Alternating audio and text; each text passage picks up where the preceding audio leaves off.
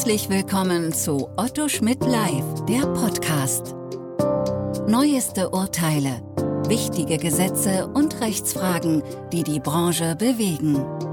Hier kommentieren Expertinnen und Experten, deren Meinung Gewicht hat.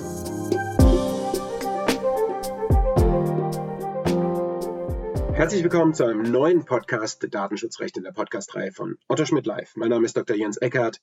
Ich bin Rechtsanwalt, Fachanwalt für IT-Recht und berate seit über 20 Jahren zum Datenschutzrecht. Der heutige Podcast ist der Orientierungshilfe der Aufsichtsbehörden zur Verarbeitung von personenbezogenen Daten für Zwecke der Direktwerbung unter Geltung der Datenschutzgrundverordnung vom Februar 2022 gewidmet. Es ist nicht die erste Orientierungshilfe, zu dem Thema. Vor der DSGVO hießen sie Anwendungshinweise, gab es schon zwei. Es gab dann unter der DSGVO eine Orientierungshilfe mit gleichem Titel im Jahr 2018. Und jetzt liegt die neue Orientierungshilfe vor. Sie hat eine erhebliche praktische, praktische Bedeutung, denn die Direktwerbung mittels Brief, Telefon, E-Mail, elektronischen Nachrichten ist natürlich trotz aller Online-Werbung nach wie vor ein wesentliches Instrument der Werbung für Unternehmen und vor allem auch der Neukundengewinnung und der Kundenbindung.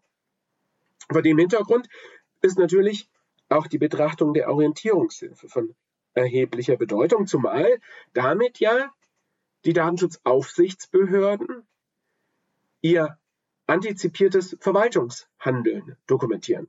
Letztlich wird vielleicht dadurch eine gewisse Selbstbindung der Verwaltung davon ausgehen, gleichwohl natürlich vorrangig weiterhin das Gesetz. Vielleicht vorneweg, und vielleicht komme ich an der einen oder anderen Stelle nochmal hinzu und darauf zurück. Die Orientierungshilfen davor waren ganz klar Rechtsanwendungshinweise. Bei der hier vorliegenden Orientierungshilfe, aber den Eindruck hatte ich auch schon bei der Orientierungshilfe Telemedien 2021, hat man manchmal so ein bisschen das Gefühl, dass eine gewisse Tendenz zur, zur Rechtspolitik schon mitschwingt, so nach dem Motto, wir hätten das gerne so aus aufsichtsrechtlicher Sicht. Auch an Stellen, bei denen ich mir nicht so schlüssig bin, ob das wirklich die reine Rechtsanwendung ist. Das vielleicht einfach nur im Rahmen eines solchen Podcasts auch mal zum lauten Nachdenken formuliert für all diejenigen, die sich mit der Orientierungshilfe zu beschäftigen haben. Für diese Orientierungshilfe gibt es kein Konsultationsverfahren, anders als für die Orientierungshilfe Telemedien 2021.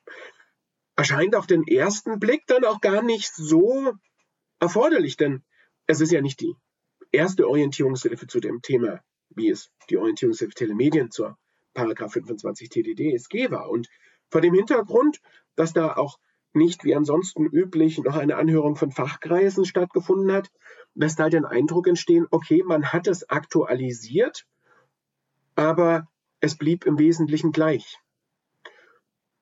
Und das ist auch der Eindruck auf den ersten Blick. Nur wenn man diese Orientierungshilfe auf den zweiten Blick mit der alten Orientierungshilfe aus dem Jahr 2018 vergleicht, stellt man schon fest, dass die Anforderungen verschärft worden sind.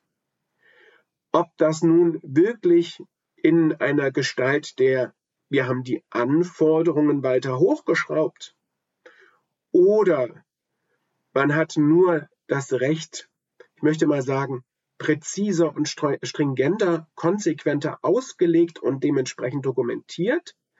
Welche der beiden Varianten hier zugreift, da möchte ich mir noch gar kein Urteil erlauben. Das mögen Sie sehr gerne selbst tun, aber gleichwohl ist unterm Strich festzustellen, dass diese jetzt vorliegende Orientierungshilfe strenger ist als die Orientierungshilfe 2018, was aus meiner Sicht damit zwingend dazu führt, dass sich die Anwendungspraxis damit auseinandersetzen muss, dass wir Rechtsanwender nicht einfach so tun können, als ginge es so weiter wie Orientierungshilfe 2018. Und da erlaube ich mir durchaus einen kleinen Kritikpunkt. Ich bin ja bekanntermaßen ein Fan dieser Orientierungshilfen jeglicher Art, ob ich nun immer die Auffassung teile oder nicht, steht immer noch auf einem anderen Blatt. Aber wir können uns durchaus glücklich schätzen, dass die deutschen Aufsichtsbehörden hier ähm, so rege und aktiv sind, tatsächlich Rechtsanwendungshilfen zu veröffentlichen. Aber gleichwohl, ich habe ja eingeleitet mit einem kleinen Kritikpunkt. Es wäre schon erfreulich gewesen, wenn deutlicher heraus oder deutlicher herausgestellt worden wäre, wo man von alten Positionen abweicht. Denn das heißt noch nicht mal, dass man es nicht tun sollte oder nicht tun dürfte, zumal mir das ja gar nicht zusteht, diese Forderung, aber damit es wenigstens für den Rechtsanwender klar ist. Gut, ich kann verstehen, dass im Abstimmungsprozess einer solchen Orientierungshilfe natürlich dann viel diskutiert wird und man dann tatsächlich auch mit dem Blick nach vorne neu gestaltet und deswegen vielleicht auch nicht das Gefühl hat, einen Delta-Abgleich zur Vorgängerorientierungshilfe bringen zu müssen. Das mag richtig sein, aber für den Rechtsanwender wäre es schon leichter gewesen, denn, wie gesagt, die Änderungen sind nicht die mit der Brechstange, sondern eher die vielleicht kleinen Verschärfungen, die man an der einen oder anderen Stelle findet. Auf die werde ich hier im Podcast gleich auch nochmal mit eingehen. Ein ganz wichtiger Aspekt wird direkt in der ersten Fußnote noch zum Titel klargestellt. Diese Orientierungshilfe thematisiert nicht das Thema Adresshandel, da hierzu gesonderte Beratungen erfolgen werden. Ich hoffe, dass bei diesen gesonderten Beratungen nicht nur interne Beratungen der Aufsichtsbehörden gemeint sind, sondern dass dann auch tatsächlich eine Einbindung der Fachkreise stattfindet, um tatsächlich ein großes Meinungsbild zu haben und nicht nur in feinen Bildern zu denken. Aber spannend ist, was damit doch irgendwie unterschwellig noch mitschwingt. Denn der Adresshandel, das heißt, ah, auf die Begrifflichkeiten komme ich gleich zurück, der war auch nicht Gegenstand der vorherigen Orientierungshilfe. Was aber Gegenstand der vorherigen Orientierungshilfe war, war sehr wohl die, der Rechtsrahmen, die Zulässigkeit der Bereitstellung personenbezogener Daten zur Direktwerbung von einem Unternehmen an das andere. Aber auch alle Themen, die sich hierauf beziehen, sind aus der Orientierungshilfe herausgestrichen worden, sind nicht mehr enthalten. Gut, da stellt der Rechtsanwender dann erstmal darauf ab, dass das, was früher gesagt wurde, weiterhin gilt, denn es ist ja nichts anderes gesagt worden. Mag sein, dass die Aufsichtsbehörden dann sagen, naja, dadurch, dass es jetzt eine neue Orientierungshilfe gibt, gilt eben nicht mehr, was früher gesagt wurde. Naja, vielleicht wäre da eine Klarstellung durchaus ein Vorteil gewesen. Aber gut, ähm, das ähm, nur am Rande, auch hier nochmal zum lauten Nachdenken über die Orientierungshilfe für den Rechtsanwender.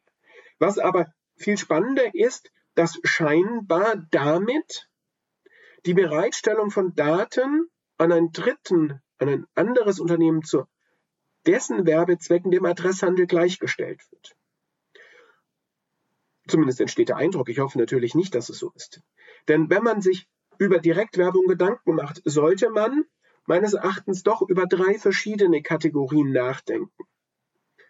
Daten, welche das Unternehmen, der Verantwortliche, zu eigenen Zwecken, also zu eigenen Zwecken, die er allein verfolgt, erhoben hat und auch entweder von Anfang an oder zweckändernd weiterverarbeitend für Direktwerbung zu eigenen Zwecken, also für eigene Leistungen verwendet.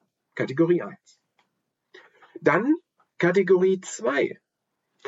Daten, die ein Unternehmen für eigene Zwecke erhebt oder erhoben hat und diese auch einem anderen Unternehmen für dessen Direktwerbung, also für dessen Neukundengewinnung zur Verfügung stellt.